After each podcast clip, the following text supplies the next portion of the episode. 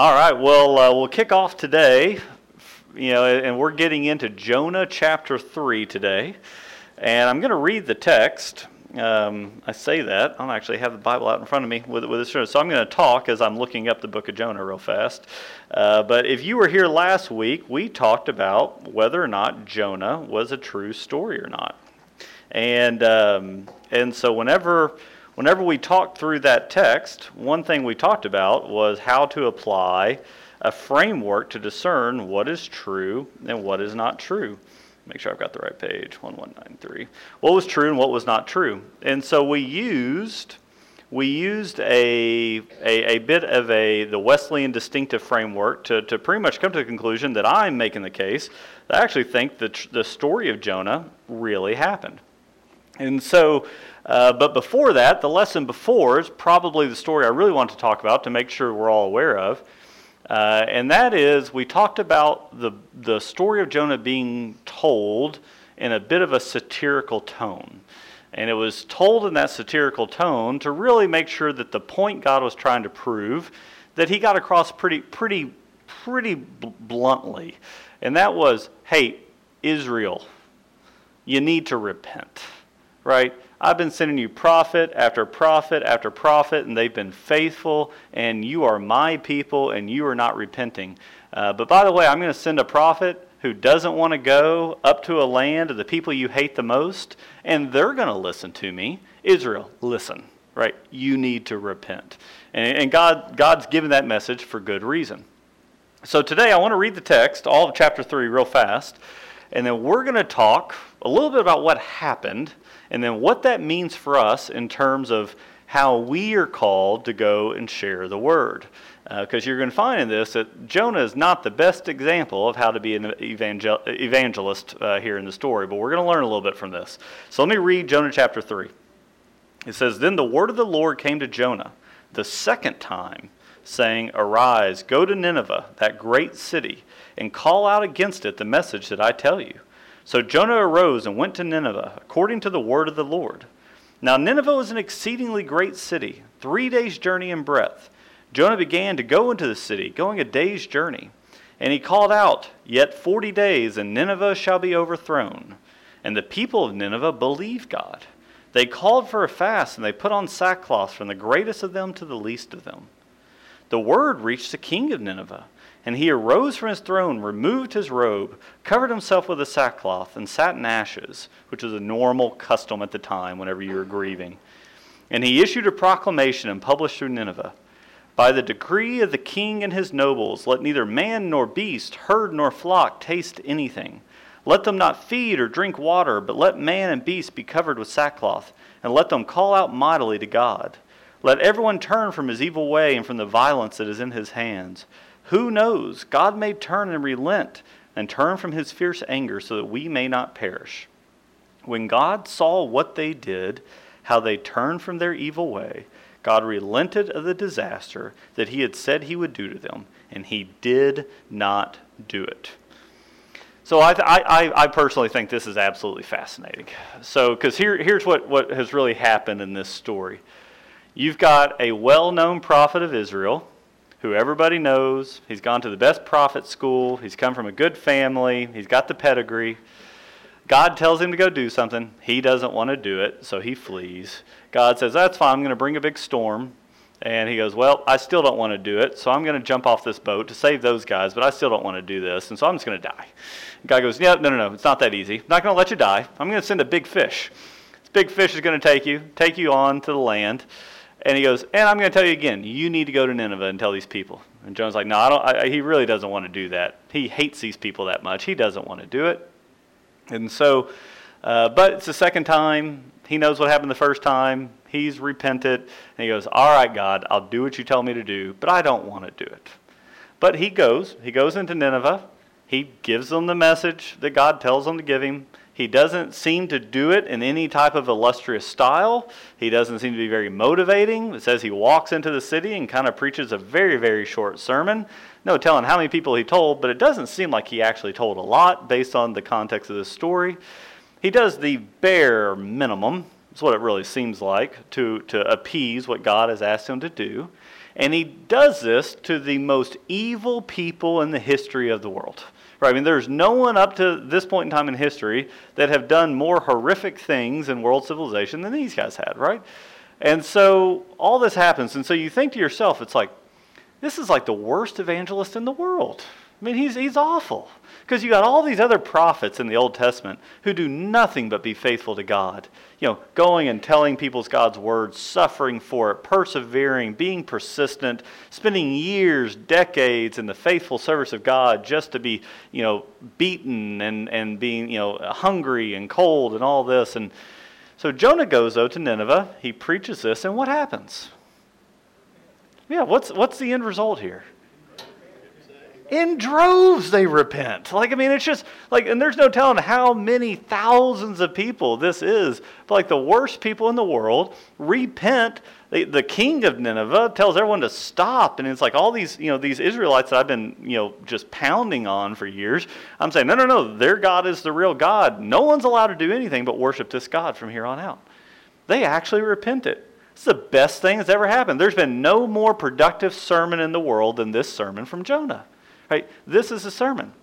And so we, we go, okay, what can we learn from Jonah? Well, was it his strategy? Was it his tactic? Was it his style? Did his hair look really good? Right? There's a current generation of pastors that think if they wear really expensive sneakers, people will listen to them. His sneakers probably weren't very good either. Right? I mean, there's there's all kinds of things that you could try to say, well, what was his what was what was the secret sauce here? Like, what made this work the way it did? What's the answer? What's the secret sauce? God. Right? If you get nothing out of this lesson today, you got to know this. God is the power behind everything. Right? He is the power. Right? So we're, we're going to talk about evangelism today, but the most important thing you have to know is that no matter what we do, no matter what we do, we are but a resource in the grand scheme of things. God is the one at work. He is the one that will move the hearts of people. He is the one that will drive. He, he is the one. Like the best, the best illustration I can think of for this is if you think about how to sail a boat, right? And you're going from one end of the pond to the, or one end of the lake to the other, right? And you're sailing the boat, right? The one thing you can do to sail that boat is what? What's the one thing you have control over? You can raise the sail, right? If there's no wind, is your boat going to go anywhere? Absolutely not. Right? God is the wind. He is the driving force, right? He is the one that is blowing, right? All we're being asked to do is raise the sails. So what we're going to talk about today is just tactics about how to best raise the sails. That's going to be our, our discussion today. But you need to understand that God is the wind, right? He is the force behind it. That's the most important thing for today. We uh, we, we hear this, this idea echoed in 1 Corinthians, and, and it's going to be a theme I'm going to keep going all throughout. But 1 Corinthians chapter 3, verses 6 through 11 says this. Paul's telling the church. He goes, I planted, Apollos watered. Apollos is another you know, uh, preacher at the time. Apollos watered, but God gave the growth. So neither he who plants nor he who waters is anything, but only God who gives the growth. He who plants and he who waters are one, and each will receive his wages according to his labor. For we are all we are God's fellow workers. You are God's field, God's building. According to the grace of God given to me, like a skilled master builder, I laid a foundation, and someone else is building upon it. Let each one take care how he builds upon it. For no one can lay a foundation other than that which is laid, which is Jesus Christ. So, we're going to talk about so understanding that concept, does that concept make sense overall? Uh, we're called to water, we're called to plant seeds, we're called to harvest, but God is the one supplying the growth, just like He's the one supplying the wind. It's a theme we need to keep through. I want to talk about a problem statement to get this going in modern day Christianity, in our culture today. And because I really think, if, if I think about it today, a lot of you all are coming from different backgrounds. But for the most part, we've all come up through, particularly maybe this region of the world. Uh, we've all grown up in America for the most part. I don't know if anyone out, anyone here grew up outside of America, uh, which means we've also all grown up in a majority Christian culture here in our country. Uh, and a lot of the, for those of you who've been in church for a long time or been Christians for a long time, You've probably gone through evangelical training before. Some of you guys may have been part of the uh, evangelical explosion. Did anyone, or was that was that what it was called, the EE movement? Does anyone remember that? Uh, did anyone get trained as a kid to go knock on people's doors and ask them where, if they knew where they were going whenever they were going to die? Did, I mean, like, there's been lots of different tactics. Um, a lot of people were around during the Billy Graham Crusades. Um, you think about all the big movements of an evangelical strategies, you guys are all coming from it from different perspectives. The one perspective you all should hold, though, is that you've grown up in a culture, you've been in church in a culture that was majority Christian, right? And so the ideas come from a majority Christian culture. We are no longer in that culture, right? We're, we're just not. Uh, it may feel like that here in Oklahoma City, but, but by and large, we are not in a majority Christian culture. Uh, and what I mean by that is a larger percentage of people today, even in our community, either are upfront that they do not believe that God is God, that the Bible, the Christian God, is the true God. That that is that. So they're either upfront about that, or they quietly just don't believe it. Right? There's there's a majority of people going down that road. Uh, then there are people who may hold what we all hold to here in this class, which is the God of the Bible is the God is God. Right? That this story is true. And so, in this post Christian world, this is a Tyler Tidwell quote in the post Christian world, the danger is no longer that, pe- that people deliberately turn from the truth and beauty, but rather they forget what it is because they know and seek only comfort and happiness. And, and so I think about so much, a lot of the tactics we've learned have been kind of how to defend Christianity, right? How to defend some of the truth statements. But that was in a world where the majority of people believed it, and the people on the outside were kind of poking holes in it. We're now in a different, eh, different, different deal. We're not worried as much about people going from truth out there. It's more people already assume that their way is true, right? We're, we're, we're kind of we're having to come about we're having to come about the people we'll be engaging with um, in a different way, and so as I think about that, I've thought a lot about whether or not we need to be training our church, training our congregation, training ourselves, our pastors, in a little different mentality in terms of how to go engage the world outside. How to go, because we are all called to spread God's word. We're all called to evangelize. We're all called to go make disciples, baptize people in the name of the Father, Son, and the Holy Spirit. We've all been baptized into the Great Commission. All of us have. If you follow Christ, you've been baptized into this mission, right? But what do we need to be changing our mentality or thoughts on on how we go about that? So I'm going to give you maybe a different way to think today, and um, I really hope nobody runs out of here screaming. Like, that, that's my hope. That's my prayer. Uh, because especially after I get what I'm getting ready to say. So, um, yeah, you may want to stop the recording. Yeah, I'm glad. So Tyler's joining right now. He's coming in. He's eh, good. I'm glad Tyler's this because honestly, as he comes in, I don't know if he's hearing this yet or not. Just saw him join Zoom. Tyler, I'm, I'm getting ready to talk about you. This is if you don't like this today, it's all Tyler's fault. It's all Tyler's fault. So Tyler and I were talking about this. We I, I just got done reading Brave New World for the first time. Has anyone read Brave New World before? Huxley's book crazy book, fun times. But it, but it talks about this culture that's gone completely away from Christianity, a culture that was really the utopia was just seeking comfort and happiness. And, and when you take that all the way to the extreme, it's a fascinating tale. Um, but anyway, we were talking about that and talking about how many parallels there were. And we were talking about what, what it's going to take to engage a society that has really gone down that road. And so the parallel that Tyler gave me that has been messing with my head ever since he said it was he goes, Well, have you ever studied Mao Zedong's Communist Revolution? And I go, No, Tyler, I haven't ever studied uh, Mao Zedong's Communist Revolution and how he went about that. But it's actually fascinating. And so you heard it today. I'm going to tie evangelism to the communist revolution and we're going to talk through that just a little bit. And if you if anybody sends an email to Marty saying Blake was advocating for communism at the Bible study, I'm telling you right now that's not true. That is not true, right? I'm just waiting for I'm waiting for the social media posts to start flying. But but if you look at Mao's communist revolution, the dude was a genius. right? He was a genius. And he had a couple principles that he employed. And when you listen to the principles, it's going to sound a whole lot like the principles that have been given to the church. All right, so here's his principles clear and consistent ideology, where everyone involved can easily articulate what we believe. Oh, well, that sounds kind of like what we do here, doesn't it? Clear and consistent ideology. Everyone who's involved can easily articulate what we believe.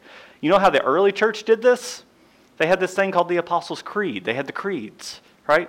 Not everyone could read in the early church, right? But they could learn the creeds, right? They could, they could articulate, they could recite, they could understand the foundational truths as they went through the creeds, right? So that was his first principle. The second principle was that the tactics had to be subversive with a radically decentralized strategy that allows for flexibility at the lowest levels of execution. What does that sound like? Right?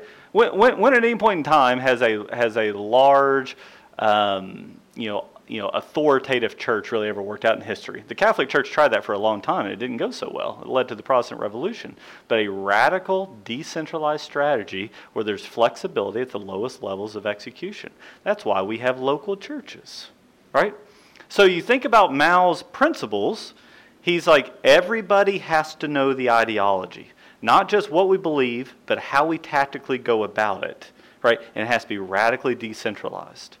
And, and whenever he talked about how, they, how we actually went about the communist revolution, is he, he t- trained them in a three phase strategy. And so I'm just going to articulate this, and you're going to see where I'm going eventually here. But he trained them in a three phase strategy. Phase one was when you are weak, but your enemy is strong. When you are weak, but your enemy is strong. Phase one, he would train them. He goes, Don't go toe to toe, right? Don't, don't put a lot of resources going toe to toe with a, with a powerful enemy.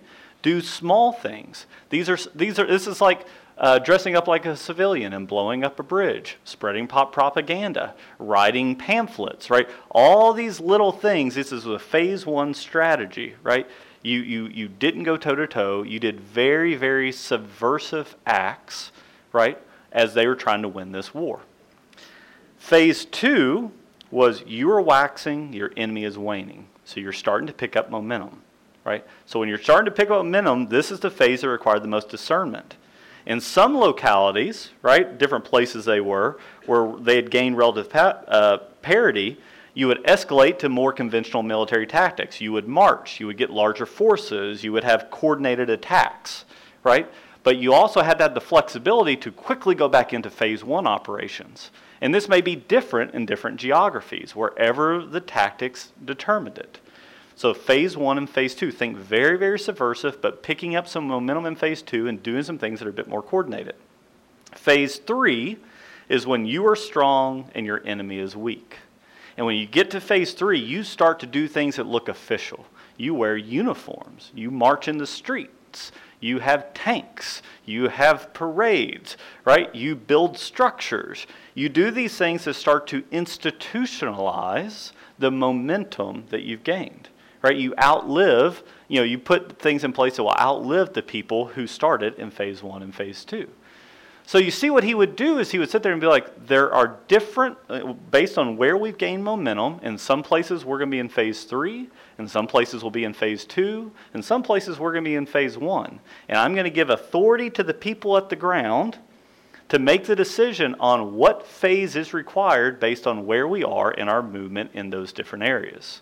And, and, and be able to go back and forth but the principles are everybody needs to know what we believe, they need to understand the Communist Manifesto, and they had to understand how they actually went about it. They had to understand the three phase insurgency strategy. Right? But do you see the subversive element of how the communists did this? And they won. Right? Now, if you look at this, this three phase insurgency strategy I just articulated that Mao used, this was not his idea. He was just one of the first people to really codify it properly.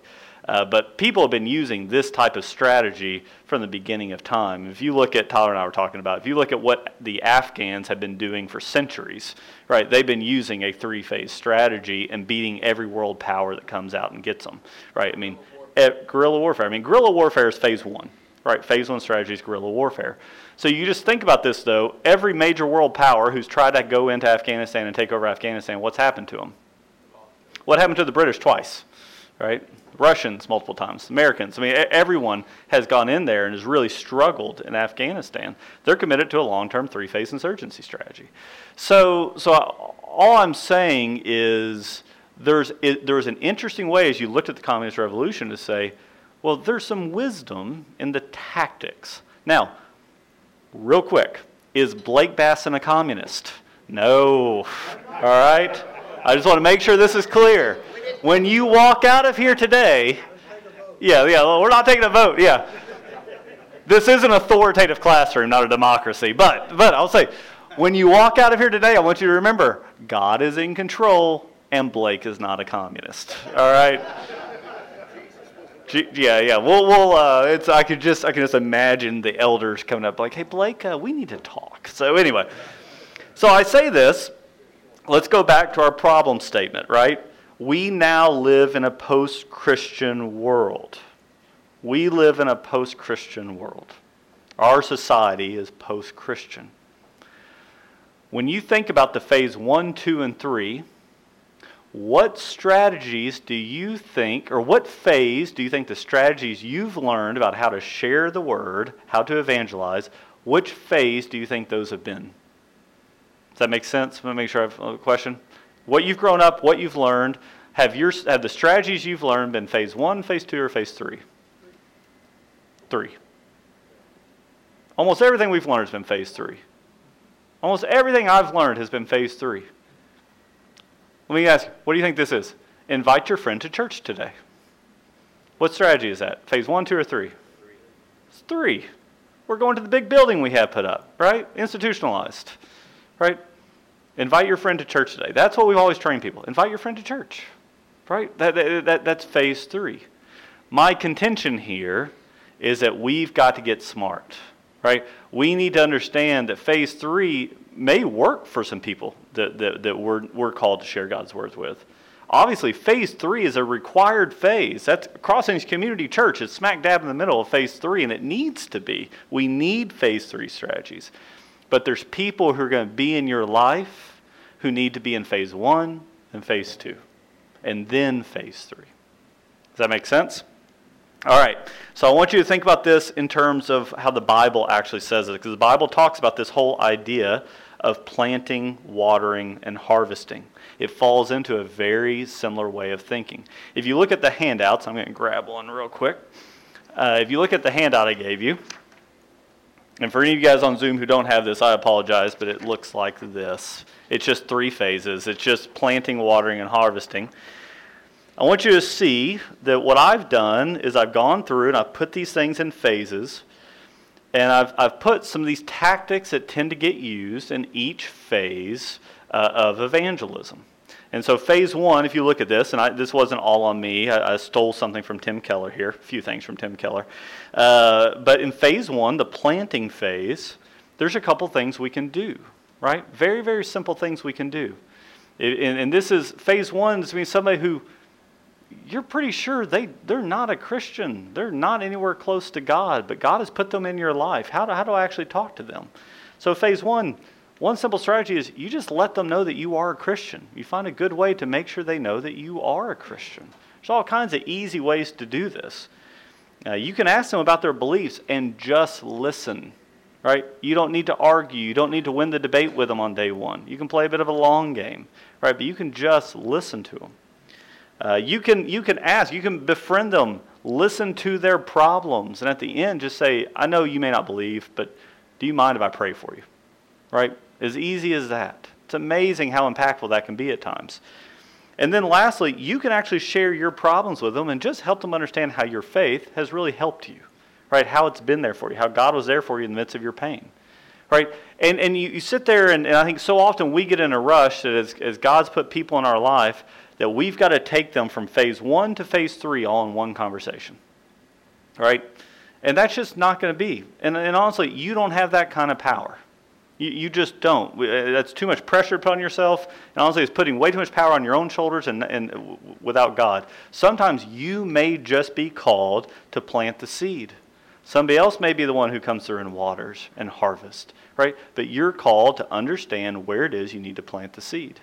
Phase two, right? Whenever you see that maybe there's some interest, there's some desire, there's some questions coming, right? They're not going to church at all on Sundays, but, but they've been talking to you. They, they've opened up a little bit. They've shown some vulnerability. They're willing to listen to you, right? Do you have a book to recommend to them to read? Right? Something really simple. Do you have your favorite book that was really meaningful to you, easy for them to read, that you could give to them and you guys could talk it through? Right? Can you actually share your story? Right? Have you practiced your story? Can you share it? Help them understand why you believe what you believe. And then be there to very humbly and respectfully answer their questions, deal with any objections they have. Just talk them through those things. Again, are, are you trying to get them into the church that Sunday? Well, not necessarily. That may not be what they need at that very point in time. To come into a room with a bunch of people worshiping, that may they may not be there, right?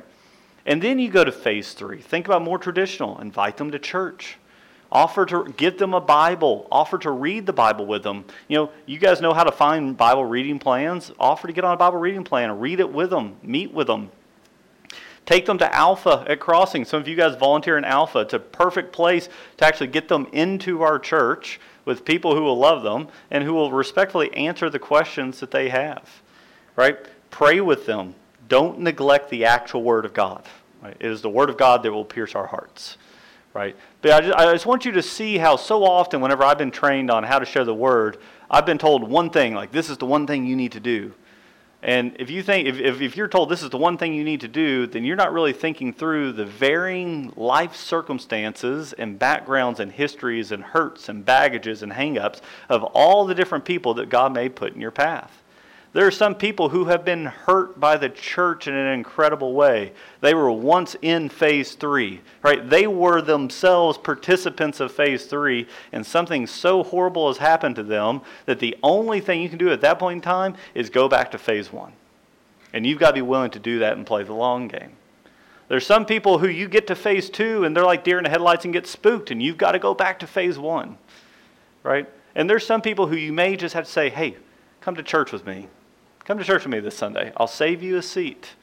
I'll even show up in the parking lot and help you get in because I know that place is really big, right? And I'll make sure you stay away from the ushers who could be problems, right?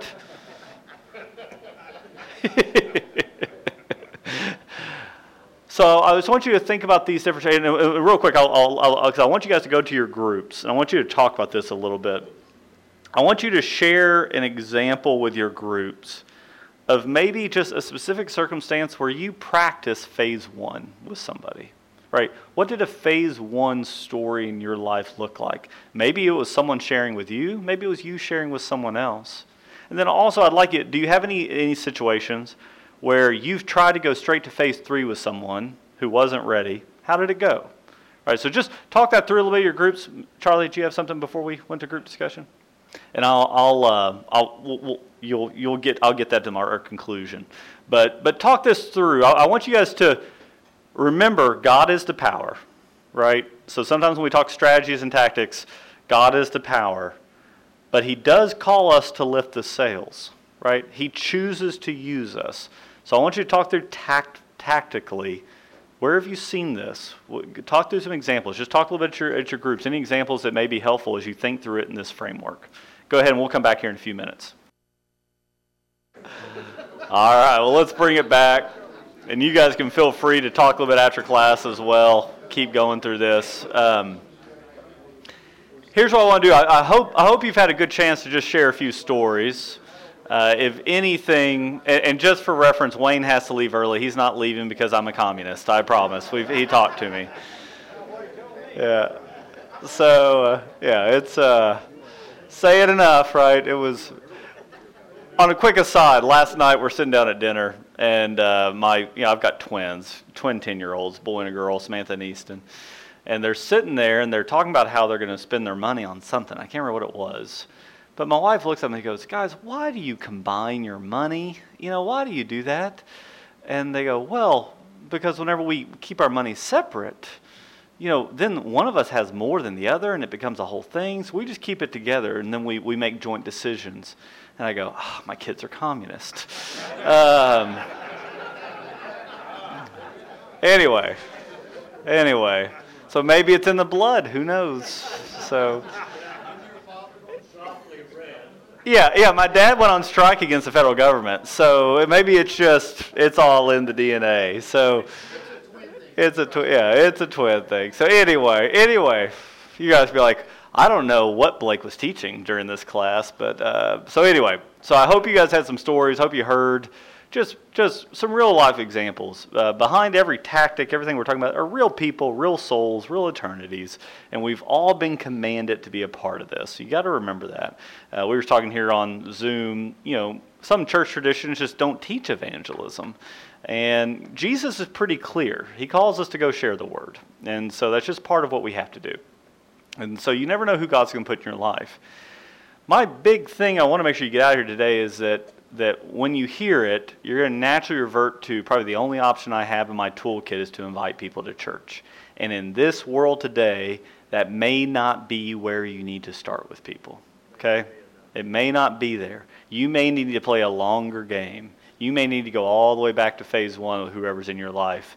And that may call you serving them for a period of time. It may be you listening to them. It may be you just subtly helping them understand that you're part of a church, right? I mean, it may be just posting in your neighborhood HOA Facebook page, you know, that uh, if anyone needs anything, you know, after an ice storm, let you know, or our church is doing this volunteer event, or just something to let people know, right, what you believe. You may have to go all the way back.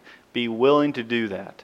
Here's the application I want today. I don't know if you guys heard a couple weeks ago, two or three weeks ago, Andy Roshka was preaching, uh, and he, he asked everybody to pick two people. Pick two people to, to be thinking about that you feel like God's put on your heart to share God's word with, right? And be praying for them, right? And that was really good application because it's getting to the principle that God is the one with the power here, right? The most important thing you can do is pray for those people. That is the biggest power source you have is to ask God to do something.